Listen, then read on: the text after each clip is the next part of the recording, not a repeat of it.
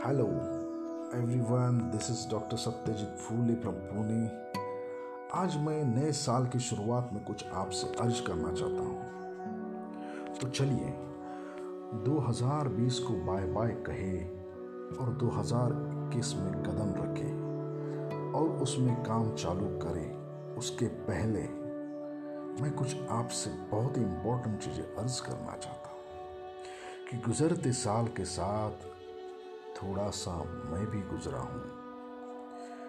बिखर के टुकड़ा सा हुआ। अब नया सा निखरा हूँ।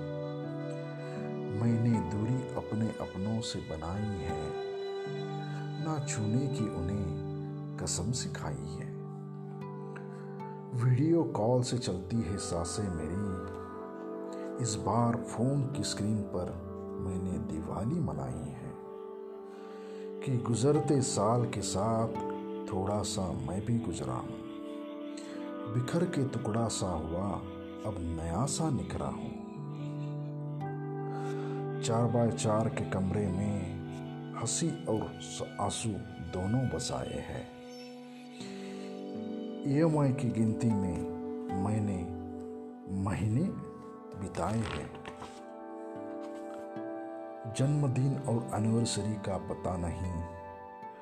बर्तन, झाड़ू, कपड़े खुद धोकर सुखाए हैं।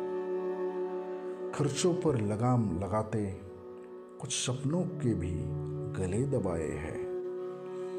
क्योंकि गुजरते साल के साथ थोड़ा सा मैं भी गुजरा हूँ। बिखर के टुकड़ा सा हुआ, अब नया सा निखरा हूँ।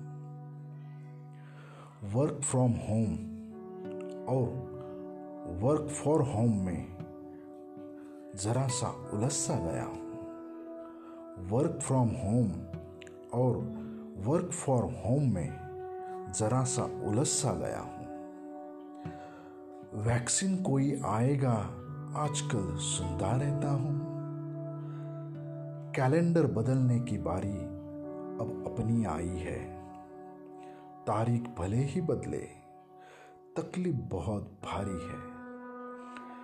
वेंटिलेटर पर आशा है मेरी, पर हौसलों की उड़ान जारी है। चेहरे पर मास्क हाथों में सैनिटाइजर, अपनी पूरी तैयारी है।